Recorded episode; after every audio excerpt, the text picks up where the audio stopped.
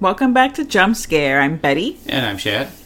This week we cover the sequel to 2017's The Babysitter with The Babysitter Killer Queen. Growing up is worse than a near death experience. I can confidently tell you that. Because two years ago, my babysitter and her friends tried to kill me. The worst part is, nobody believes me.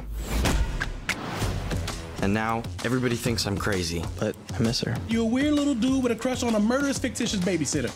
We just gotta get you laid. That's your advice? That's what the f- just came out of my mouth, ain't it? Cole, you're my best friend. You're not crazy. It's this place. We're all going to the lake this weekend. Just come with me. I already took my dad's car.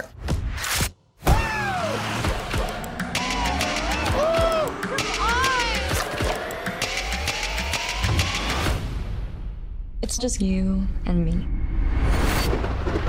We're back. Oh, let's go, Cole. Oh, you okay? You look like you seen a gorgeous black ghost. Don't worry, guys. I'm good. Where's Sonia? Getting cookies. I watched you all die. We are dead. Duh. Clearly, you guys are into some heavy cosplay. Just leave it be. Oh, shit. Oh no! It's all gonna get dumb again. Update me on the Psycho Breakfast Club. Basically, they're a blood cult, and they made a deal with the devil. And they only had three hours to complete the ritual. We could hide out till sunrise. We finished this, but we have to go back down to limbo.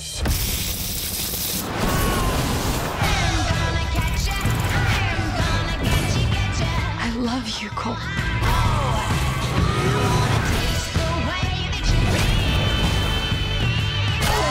Finally found my dick, Cole. Could this night get any more erotic? Hey, Cole. I ain't get killed first. That's some post Jordan Peele era horror movie progress.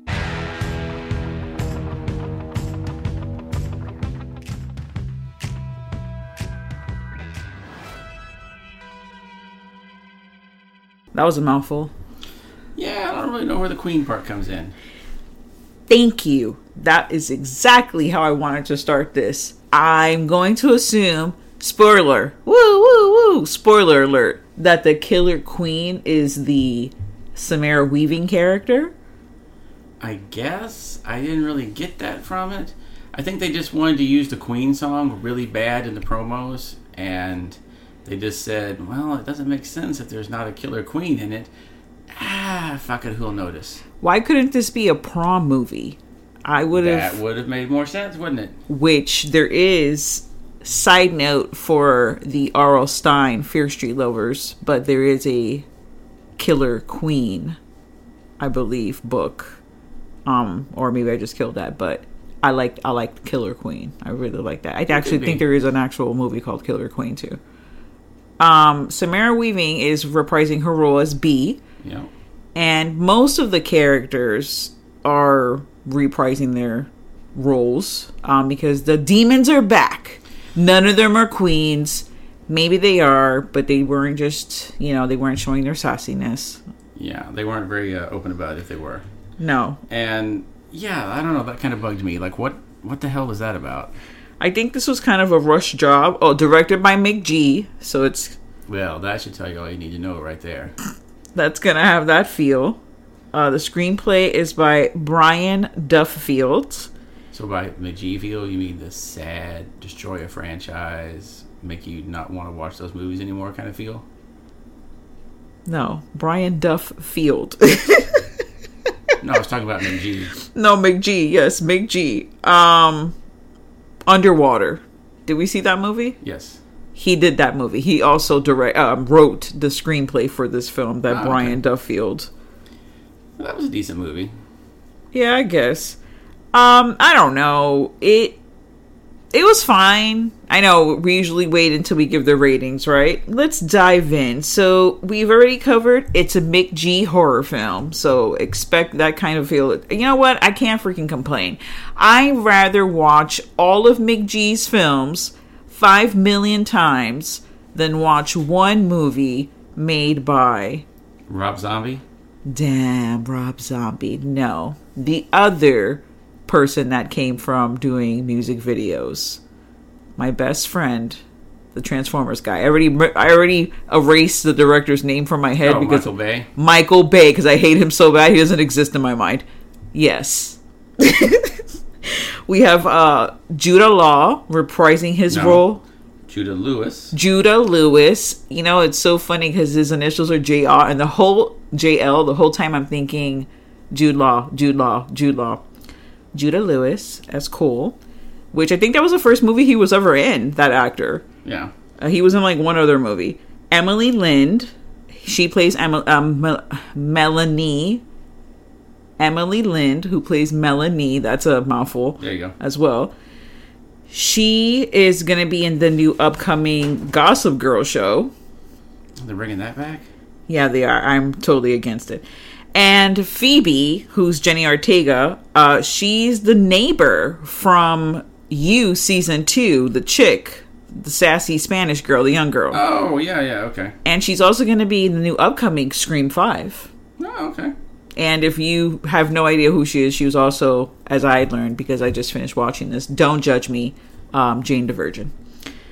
So, the film, I have a lot of things that I would like to discuss. We, we kind of, we talked about why it's named that. The second thing is Cole's corduroy suit that he wears throughout the whole film. What the fuck was that about? I guess they just needed a way to let you know right off the bat what kind of a sad nerd he really was, and nothing says sad, lonely nerd like a corduroy suit. Now, like at one point, it was probably cool. In the 70s, he would have probably been an awesome dude. But now, no. No, in the 70s, he wasn't an awesome dude. The 70s, he was just a dude in the 70s because everyone was wearing corduroy. He That's looked true. exactly like this carpet, okay, that we had in our apartment in New York in like the mid 80s. Our carpet looked the same color. Like I was having like crazy flashbacks of like sitting on the carpet playing fucking Atari, you know. Um I was oh, I was playing Atari at the time, so I wasn't playing, you know, Nintendo. We got we got that as a gift. So that definitely just completely threw me off that ch- that choice for clothing. Um I get it. They could have just put him in some other wear, but this film McG has, you know, very specific style when it comes to like how his characters are dressed and like or maybe that's just something that him and the like the person who does the clothing like they they see eye to eye and the music. So he likes, you know, the olden times because there's a point in the movie like midway um where they get into the whole boat and the whole boat is very 70s esque. Oh yeah, I mean that boat just screamed. uh, 60s, 70s kind of feel to it. It felt like they could have filmed the uh, original Cape Fear on it. I feel like a mustache. just with a, must, I see like a mustache just in front of the boat. Like you know how they have like they have those stupid like eyelashes on the cars. Yeah, there's like a big 70s porn stash right on the front of that boat. for sure. Well, Cole, no one believes Cole that, you know, he's had this experience two years ago and two or three years ago. And, you know, everyone just thinks that he's nuts. His parents think he's crazy. He's seeing the school counselor who's also the school nurse. He- I don't. Yeah, they kind of made a joke about, about budget cuts on that. So Mm, they were trying to make a little joke on that one, but it was very little. and he tells the counselor my like part where I was just like I had to giggle was that he felt like Sarah Connor Yeah. I did like that. because it's just like yes that's exactly how she felt no one believed her and she knew she was fucking telling the truth um the parents are gonna put him away in a home and for a psychiatric, a psychi- I'm sorry, they're gonna put him away. He's gonna go to like a psychiatric high school. Well, that's what they call it. They're to put him in a special uh, care facility. So we're kind of like jumping a little. We're not gonna go speed per speed, but he kind of just goes with his friend Melanie off to like lake to a Lake Tahoe party. She kind of like I don't want to say she kidnaps him, but he definitely is like I can't go to this school, can't face this. I'm you know she's she's like you should just run away with me. Um, she has not confirmed whether or not she believes the story, even though she experienced some craziness in the first film. Um, she's kind of like, You're the best and everything's gonna be okay, but she doesn't really that should already be spoiler, spoiler, the first indication that bitch evil. That's this is it out there. she's she's evil. She's up to something. And she definitely was. Yeah, I don't know. I don't like the part of the things I don't like too is like the stories where it picks up and it's like, oh, everybody at the end of it was believing him, like you saw stuff, but then this time now nobody believes him. It's like now nobody believes anything. He's crazy. It just, I don't know. They kind of ended the last one on a good note. I don't know why they need to pick it up like that on this one. Uh, yeah, I would have not. I would have never. Mom, I can't say never because nowadays it's all about the sequel, right? How many movies can we squeeze out out of this one movie that did well? Let's just try to get all them out. And also, there's not a lot. It's slim pickings nowadays, so it's like uh, you can't really judge too much of what's out there, but we do. So there's that. Uh, the Street Fighter Mortal Kombat scene in slow mo. That's actually more towards. I went all the way to the end of the movie, but that scene was just totally. I don't know. It's like people couldn't accept uh, accept Scott Pilgrim way back when, and I love that movie. I Yeah. hands down, I that movie. I think it's fantastic. Never read the mangas or whatever, so I'm not going to be like it's completely accurate to everything that happened. But I did like the way that that film, you know, went about showing, you know, Crazy the visuals. yeah the visuals and like very comic booky with the noises and you know the very specific game noises. If you knew like if you had played those games you knew exactly what game that was from. Oh that's from you know zelda or whatever. And this tried to do that it, it it fell really flat on the face for me. I did not find it to be funny or cute or quirky at all. Well, and there's a whole like scene where the two of them are down in a basement and they're uh, he's what's Cole and the other character, the Jenny Ortega character, and they're about to have sex, and then it cuts to. Do you remember in the Naked Gun Part Two when they had when you know Leslie Nielsen and Priscilla Presley have sex, and it cuts to all the scenes of guys firing out of cannons, yes trains going into tunnels, and you know rockets coming out of the ground and all that. They do that exact scene in this movie. And you know, I laughed my ass off in The Naked Gun because that's the kind of ridiculous bullshit movie that is. You just expect that sort of thing. But in this, eh, it just didn't work, you know? sometimes it works and sometimes it doesn't work and i don't think that the feel of this movie didn't really feel like it really knew what it wanted to be Yeah, and, the tone was all over the place. It was crazy, dark, and then it was kooky fun. and then like there's a part where their dad is crying and is having a sentimental moment with his son and it's like this is all just i mean someone it's- this movie needs to take some medication because the emotions are everywhere Yeah, it's everywhere. And I, like I said, that's the thing I didn't like about it is like in a Naked Gun movie, a crazy scene like that is fine because the whole tone of the movie is ridiculous like that. But that'd be like if right in the middle of a Scream movie they just started having a pie fight. You know, it's kind of oh wait they did that in the Dawn of the Dead. uh, still, uh, you know the tone's just all over the place. You can't really. Uh, I don't know. I just wasn't a big fan of this movie. the shirtless guy Max, that's played by Robbie uh, M ML. He's really funny. So I, I liked all of this uh, like scenes that he's in because he's really rooting for Cole. Like he's just a guy's guy, and he's rooting for him and saying all kinds of shit. But also he's also trying to kill him. So He's kind of like, hey, I got to do this, but you're good cool. luck to you, little buddy. Exactly. And you know, he's uh, related to the guy from Arrow somehow, the Stephen Amell. I don't know if he's his cousin, his brother, or whatever, but he's related to him. Okay. Yeah, I think can that's part that. of the joke of that's why he never wears a shirt because in Arrow he the guy never wears a shirt. So they're probably making fun of that a little bit. Yeah, he does. He definitely doesn't wear the shirtless. Uh, he's a shirtless guy throughout the whole movie. He was really funny, so I really did enjoy his character or him coming back. Um, in seeing that, they go and they kind of go behind the scenes, and that's why Samara Weaving is in the movie again, ish.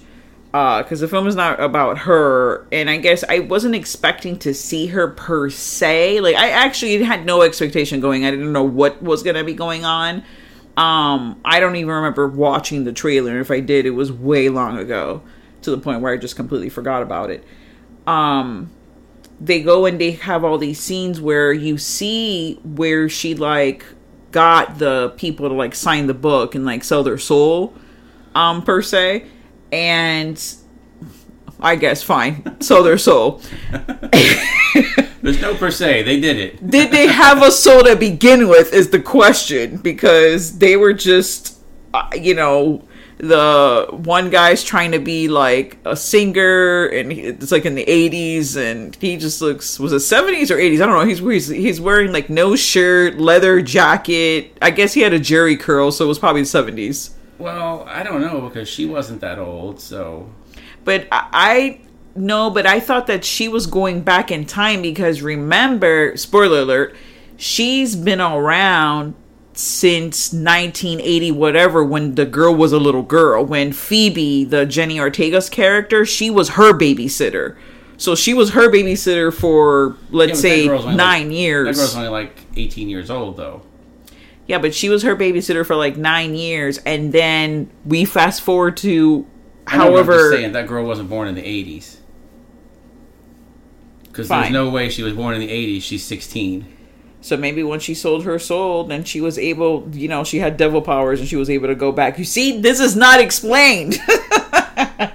we don't know the big because they made it a point to show the other characters that they were not in the 90s or 2000s. The way that they were dressed, they were completely the only one that was ambiguous was the Asian girl.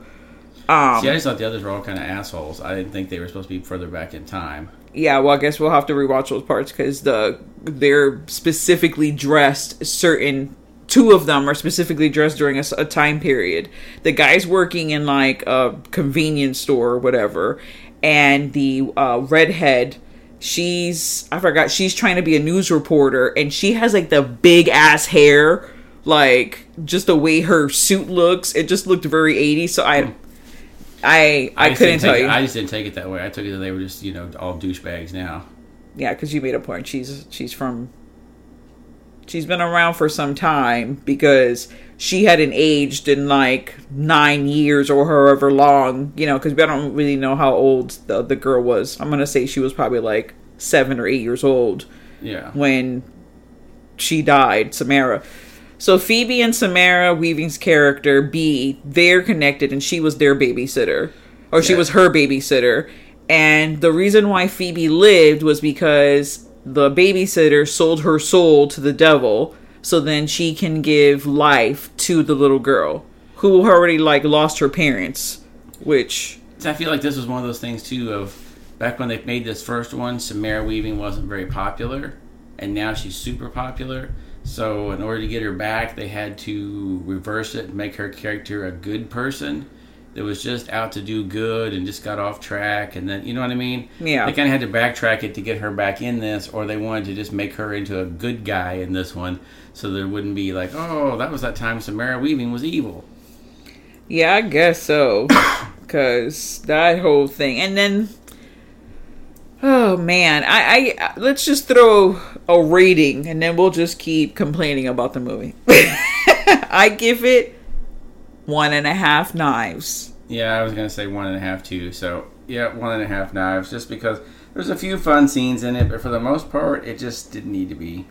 Now I'm gonna catch you off guard now because we had someone that asked us, asked me uh, actually, hey, are you gonna cover this movie? Uh, and I was like, I don't know, which is The Lodge. Oh yeah, we did see that one a while back, didn't we? We did. We saw it as soon as we I want to say probably like a week after it had um, been out on. I believe it's on Hulu. It's been a, it was a long time. Think it's Hulu. Hulu. Yeah, I did not. This movie drove me crazy. I don't know why people like it. I need to know why. So please, uh, please send us an email at stay tuned to the horror at gmail.com. Just let me know. It could be two sentences why you liked it because I need some a different perspective. Uh there's so many things about the film.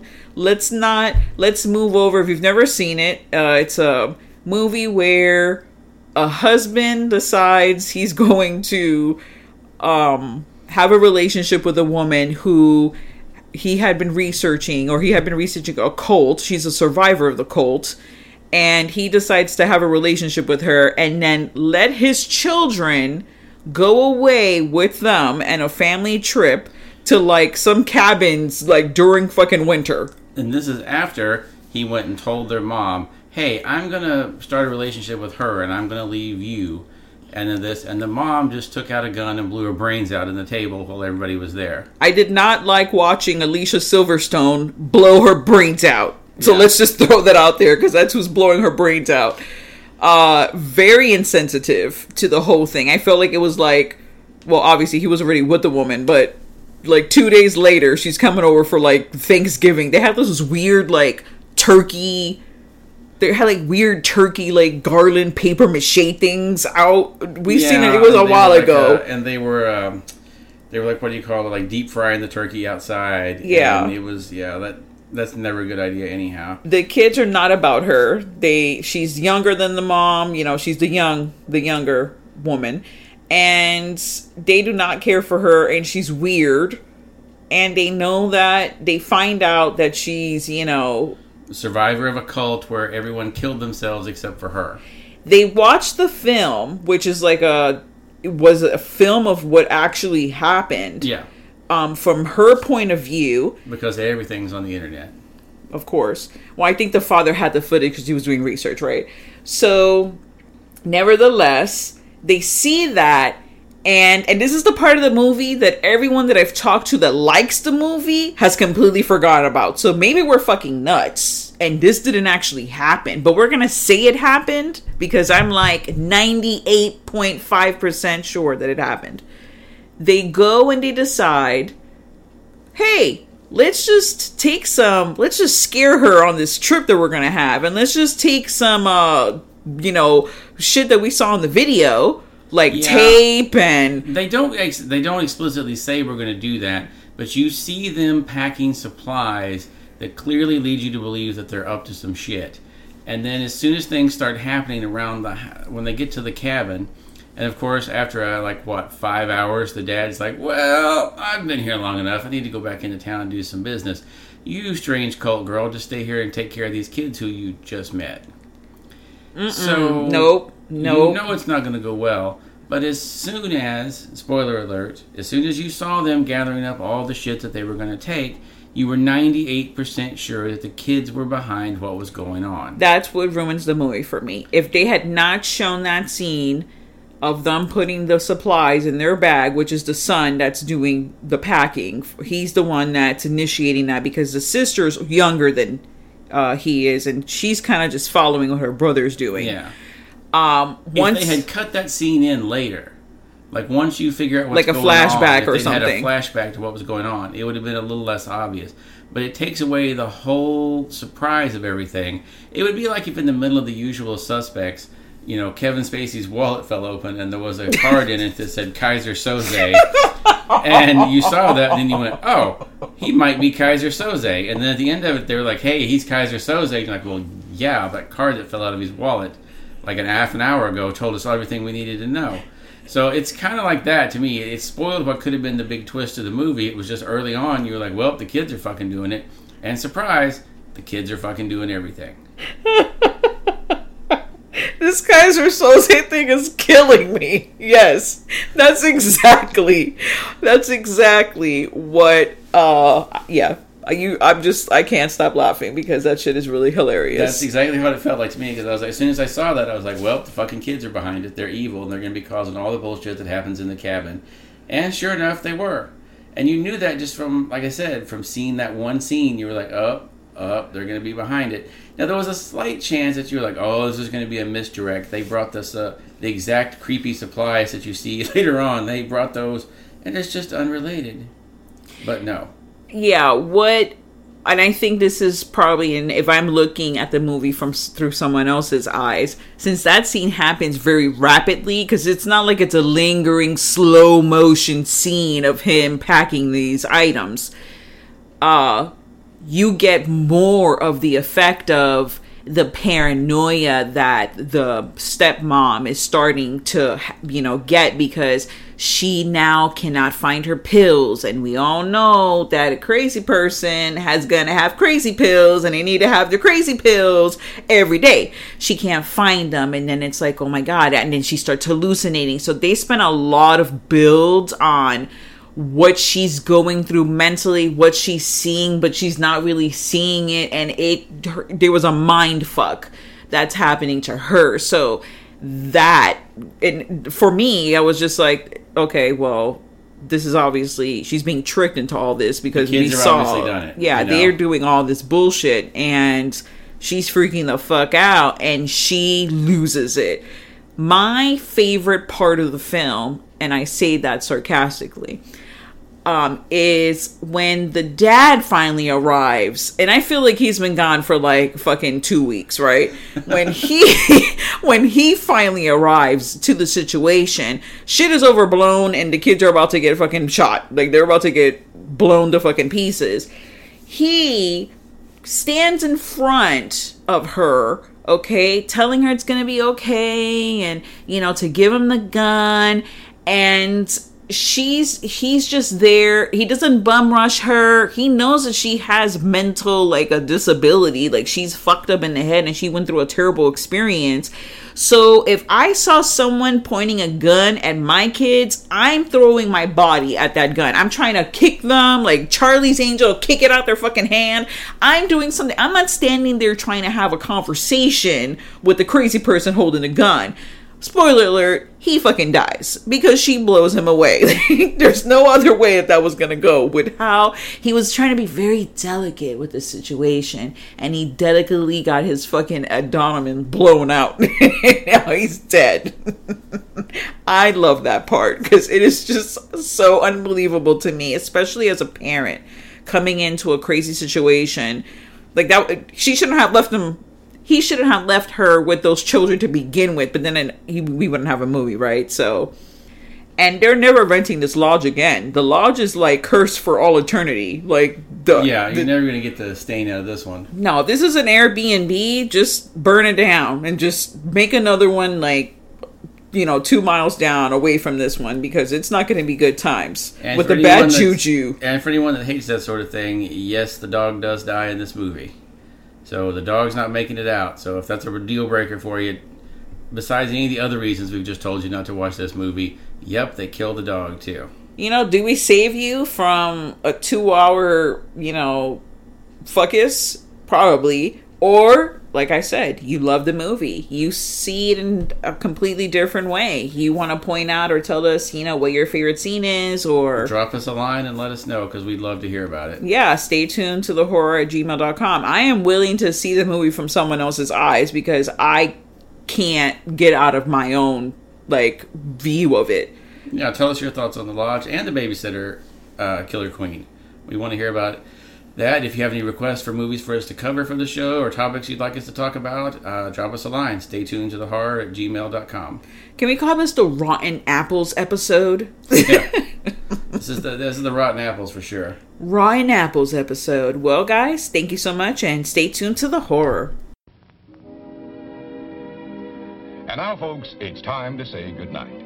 We sincerely appreciate your patronage and hope we've succeeded in bringing you an enjoyable evening of entertainment. Please drive home carefully and come back again soon. Good night.